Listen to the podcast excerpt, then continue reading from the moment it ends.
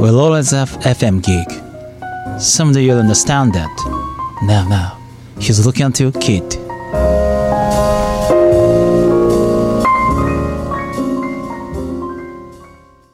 ミドのここからララジオこの番組は心理カウンセラーとフィットネストレーナーをしている私ミドの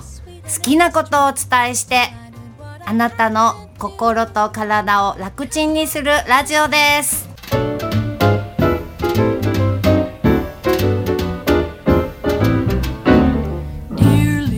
こんばんはみどです。1月13日土曜日夜の7時いかがお過ごしでしょうか？今年もねもう2週間経ちましたね、え私はフリーランスで仕事しているので新年の挨拶がもう毎回毎回毎日毎日であの米付きバッタのようなあの2週間だったんですけれどもね。連休とかもあったりしたからやっと通常モードになった感じですかね。えっ、と体もね心もねペース戻りましたか？ゆっくり行きましょうね。ね、連休といえばちょうど成人式があったのかな。ね、あの土曜日曜日にやってたり月曜日の祝日にやったりとかあのその行政によって違うみたいですけどね。昔はね昔はだって1月15日って決まってたんですよね。私の時は1月15日でした。でその成人式ねあの思い出してみたんだけど私行かなかったんです。肺炎でねあの大晦日から入院してでその頃はなんか膠原病とか言われてねなんか免疫疾患の病気だとかってなって大騒ぎになっててあの行けなかったのを思い出します。せっかくね着物とか用意しててもらったのにねその時はなんか母親にお母さんに申し訳なかったなーなんて思ったりしたことを時々あ時々じゃないな成人式のたびに思い出していますけれどもね。ということで、えー今日もここからララジオスタートです。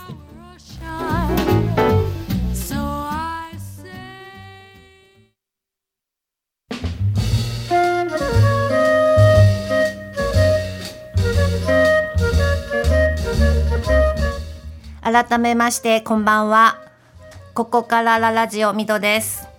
えっと先週ね減量の話をしたんですけどあの自分で聞いててだから何？っていう内容だったのであの今週はそれをもうちょっと掘り下げたことをお伝えしようかなと思いますが、えー何分私数字が出てくると自分で頭の中がパニックになるので何言ってるかわからなくなるかもしれませんが、えーよければお付き合いくださいね。えっと、先週の話では、あの、5キロの減量するにはっていう話をしてたんですけれどもね、5キロ減らしたいのは体脂肪でしたね。体脂肪は4万キロカロリーになります。5キロでね。で、あの、1ヶ月だいたいね、3キログラム以内の減量が良いとされているんですね。まあ人によってこれ考え方違うんですけれどもね。急いで落とせば落とすほど早く戻ります。で、それでリバウンドっていう形にもなるし、私たちの体は恒常性っていうものがあるので、あの、元に戻ろうとしたり、あの、それ保とうとする能力があるんですね。で、あの、体もなくなるとか失うっていうのはね怖いんですよ。お金と一緒かもしれないね。だからあの急に減らすと体は戻そう戻そうというふうに働きます。なのでゆっくり減量した方があの後々楽になりますね。で、えー5キロだからまあ3ヶ月ぐらいで落としたらどうかなって思うんだけれどもそうしたらね、えー、と体脂肪4万キロカロリーだから1ヶ月、えー3で割って1ヶ月1万え読めないわ。1万4000キロカロリーになりますね。はい。でこれを1日に直すとだいたい1日500キロカロリーぐらいになります。そうすると,、えっと500キロカロリーを何かであの減らそうとすると食事で減らすのか運動をもっとして運動とか活動をもっとして減らすのかっていう形になるんですね。で、えまあ食事で250キロカロリー減らして、運動で250キロカロリー、運動っていうか活動を増やすというふうに考えてみて、でもこれ毎日だから結構大変ね。で、あのー調べてみたんですけど、例えば一番手軽なウォーキング。えっと、1時間やってだいたい200キロカロリーぐらいの消費だそうなんです。で今は1時間あの続けてやらなくても小刻みでも効果があるよっていう風に言われているからまあトータル1日の中で1時間歩いて200キロカロリーかなっていう感じです。でちょっと調べてみたらヨガもね同じキロカロリーを書かれていましたね多分でもこのヨガっていうのは瞑想とかじゃなくってあのなんだろうエクササイズ系のヨガのことなんじゃないかなっていうふうに思うんですけれどもね。で、えーそうやって5キロ落とすって結構大変だなっていうのがわかると思うんですけれどもこれをもうちょっとわかりやすくね、えっと体脂肪を1キログラム減らそうと思ったら余計やくしくなったらごめんね。体脂肪1キロ減らそうと思ったらウォーキングをね36時間しなきゃいけません。スイミングだったら12時間ね。で、えっと、水中ウォーキングだったら30時間ぐらいかかるそうなんです。だから1キロ減らしたかったら1日3、えっと、1ヶ月30で割ってあのそのかかる時間割る30で1日何どれぐらい運動したらいいのかなっていうのが分かると思うんですけどこういうの今ね、あのーネットで調べたらポンと簡単に出てくるので興味のある方はねネットで調べられてもいいしあの近くのトレーナーさんとかにね相談されるのも良いかと思います。よかったら私に相談をしてください。お仕事ください。はい。で、えっと、食事って大体どれぐらいとってんのかって調べてみましたけど、平均、え女性の方1日2000キロカロリーぐらいが良いそうですね。男性で2600キロカロリーぐらいかなっていうことなんですけれども、結局は収支のバランスが合ってるかどうかなんですね。お財布と一緒えっと、お金とは逆なんですけどお金は、えー入ってきた分と使う分でバランスが出ますよね。でまあ残った方がいいのか使った方がいいのか人によって感覚違うと思うんだけれども体もその逆の考えで入ってくる分と出ていく分のバランスっていう考え方になります。ただねあの私たちの体ってそんなねあの電卓で計算するぐらい簡単なものじゃないと思うんですよ工業製品じゃないからねだからそのようになるのかどうかは私にはわからないけれどもあのこういうデータってあのエビデンスっていうんですか？あの証拠？いろんなあのデータで証拠を集めてあのこれでほとんどの方が当てはまりますよっていうことで学者学者さんが、えー出してる論理なので論理？理論なのであのまあ合ってるのかなと思うんですけどね。であの私はボディービルで減量をすごくしたことがあってその時はレコーディングダイエットだったなって思います。いちいち書いてました。何何グラム？で計算してじゃあ何キロカロリーじゃあ今日は残りあと何キロカロリー食べれるなとかって計算してね。でいちいち書くんですよ。飴1個。調べるのね。飴1個。何キロカロリーだろうって。でも書くのめんどくさいからもうつまんないね。あの完食しなくなりましたね。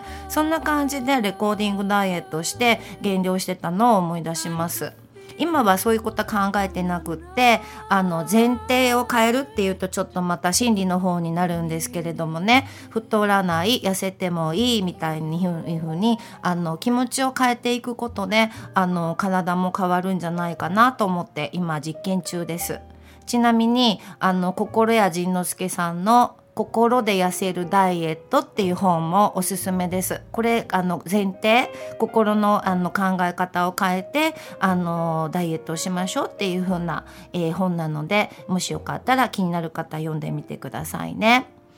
であの私拒食症もやってるんですよね昔にねだからあの食べないっていうのはちょっと怖かったりするんだけれどもあのそんな話はまたねあのいつかできたらいいなと思っていますが要はあの自分が幸せだったらいいかな なんて思っているあの減量の仕方なんですけれどもね。ということでそろそろ今日の1曲目を聴いていただきます。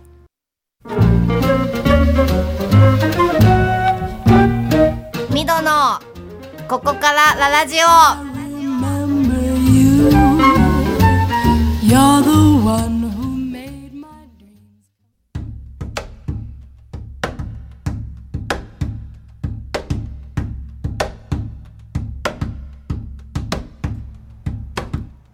お聴きいただきましたのは星野源さんの「ファミリーソング」です。えー私はこの曲知らなかったんで、えっ、とね、紅白で、去年の年末の紅白にちゃんと聞いて、ああ、いい歌だなっていうふうに思ったんですね。えっ、と、ただ日常を歌ってる歌だなっていう感じなんですけど、あの、出だしからね、目が覚めてよ、誰を拭いたら、で、なんか出だし、あの、日常だよなって思うんだけど、それが、あの、大事だよね、なんて思いながら、うんうんって思って年末、紅白見ながら聞いていました。ただ幸せが一日でも多くそばにありますように悲しみは次のあなたへの橋。えっとこれ後で架け橋っていう風に歌ってますけどね。橋になりますようにって。ああいい歌だな。なんか新成人の方にも届けばいいななんて思ってかけさせていただいたんですけれどもね。星野源さん私ね好きだったんです。だったって過去形。あのーなどっちが先か覚えてないんだけどドラマの「心がポキッとね」っていうのの主題歌歌ってらっしゃったのね。であなんかいい歌だな。あ歌ってる人もなんかちょっとどんくさそうでいい感じだななんて思ってて。でその後コウノドリ」っていうドラマ見てあのなんかイギスカン役だったんだけどその時すごい嫌いだこいつと思ったんだけどだんだんだんだんなんかあいいな好きだなっていう風に思ってね。あこの人好きって思ってたんですけどあのなんだ逃げ恥って言っていいのかな？私あのドラマ2回見てもういいやと思ってやめちゃったんだけど アンチ逃げ恥なんですけどね。あの逃げ恥でみんな大騒ぎしてるじゃない？玄ちゃん玄ちゃんってね。私もっと昔から知ってるわとかって 思ってひねくれてますよ。はい。ねで「紅白」で聞いてあやっぱり星野源さんいいなっていう風に思ったんです。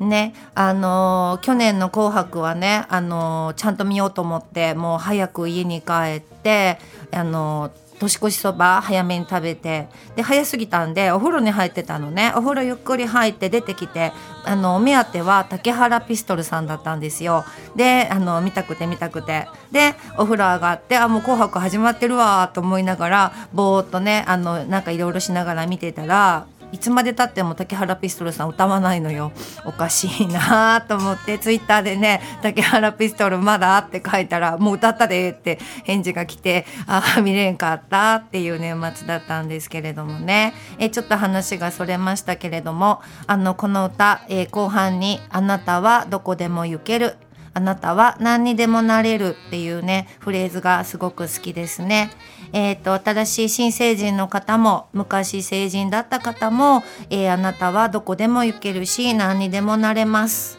ね、今からでも遅くない段階でもやり直してやっていけばいいなっていうふうに思っています。あとね、あの、幸せと悲しみを対比させて歌ってるのね。えー幸せが一日でも多くありますように。えーどこだっけ？幸せそう。悲しみは次のあなたへの橋になる。次のステップになりますようにっていう風にね。幸せも悲しみも両方あるよっていう風に歌っていますね。微笑みと涙も対比させて歌っていますね。でこの悲しみとかね涙っていうのをあの不幸と思うかどうかなんですよね。ちょっと深い話になるので時間内で喋れるか自信がないんだけれどもあの起こった出来事をどう捉えるかで変わるんですよね私たちね。あの嫌とかはあると思います。こんな出来事嫌嫌だなっていうのはあるんだけどそれを嫌なことがあったから私は不幸せだっていう風に捉えるのかあのどうかなんですね。楽しいことがあったから私は幸せなのか悲しいことがあっても幸せ。なのかそれはあの起こった出来事をどう捉えるかで変わってくるんだなっていうふうにあの最近は思えるようになりました前はそんなこと思えなかったしねただ無理やりねあのポジティブシンキングであの幸福に幸福に幸せにって思う必要はないとは思います。ね、でも起こった出来事をどう捉えるかです。どう捉えなくてもいいんだと思いますね。はい。で、成人式の話になる、えー戻りますけれども、成人式ってね、あのー成人の方のお祝いの日なんだけれども自分を振り返る日でもあるなっていうふうに思うんですねその成人まで育ててくれた親への思いとかねそんなものがあの年々ふつふつと湧いてくるのを感じますね、だからあの成人の人たちの日だけじゃなくて自分の時を思い出してねあのあ自分もこうだったなとか今はこうだななんて思えるタイミングになったらいいんじゃないかななんて思っています。私はね成人式さっきも言ったけど行かなかったんですね。着物すごい素敵な着物用意してもらったんですよ。行かなかった。あれは着物は着たかったね。でもね多分ね行きたくなかったんじゃないかなって思うんです。実はね卒業式行かなかったの。高校の時の卒業式もね。あの行けなかったの。友達がいなくって行けなかったの。を思い出します。ちょっと恥ずかしいけどね。あの行けなかったから行かなかったです。あの行かない勇気って辛かったけど行かなくったから正解正解？正解じゃないね。まああの時はあれで精一杯だったななんて思っています。あとね去年の2月だったかな。その高校の同窓会があったんですよ。であのいろいろあったけれどもめっちゃ行きたいと思って準備してたんだけどお仕事みたいなものが入っちゃってね。で行けなくなって落ち込んだんだけどこれも今思うと行きたくなかったんじゃないかななんて思います行きたくないから行かないようになっていったのかなってこの辺の話はまた心理学の話なんでなんでそうつながるのっていうふうに思う方もあるかもしれませんが自分がねあの無意識でやりたくないことはやらなくていいような、えーその現状が起きたりするっていうのが面白かったりしますね。はい、えー、ということであの成人の話から話が流れまして、えっと、今日のもう一曲目はねあのいつも聞いていただいているかよちゃんのリクエストなんですけれどもあのこれを聞くと先週を思い出すんだそうなんです。あの曲は映画のタイトルタイトル？えっとセントエルモスファイヤーっていう映画ご存知ですか？私知らなくってこの間慌ててみたんですけれどもその映画のねあのテーマ曲リクエストいただいたのであのかけようかと思います。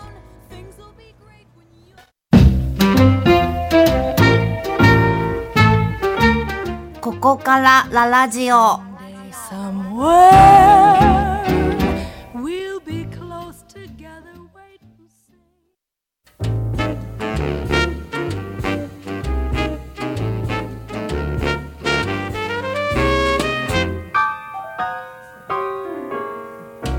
falling. お聴きいただきましたのはセントエルモスファイヤー。えっ、と、歌ってる方がジョン・パーさんっておっしゃるのかな。あの、1985年アメリカでナンバーワンになった曲だそうなんですけど、私は知りませんでした。あ、この曲は知ってるけど、あの、映画とかは知らなくて、あの、リクエストいただいたかよちゃんからお話聞いて、あの、映画も見てみたんですけどね。あの、デミ・ムーアさんが、若かりし頃の デミ・ムーアさんが美しい姿で出てらっしゃいました。えっと、わかんないけどこういう話って男女7人なんちゃら物語みたいなやつなのかなあのドラマも私見てないのでわからないんですけれどもね。あの、うん、青春なお話でしたね。その頃自分のそういう時ってどうだったかななんて思いながら見てたんですけれどもね。あの曲のリクエストどんどん OK していますのでよろしかったらリクエストとかあのメッセージお寄せください。あのメールアドレスを作りました。申し上げます。ミドラララジオアットマーク gmail.com えっと mido ララは LA です。LALALADIO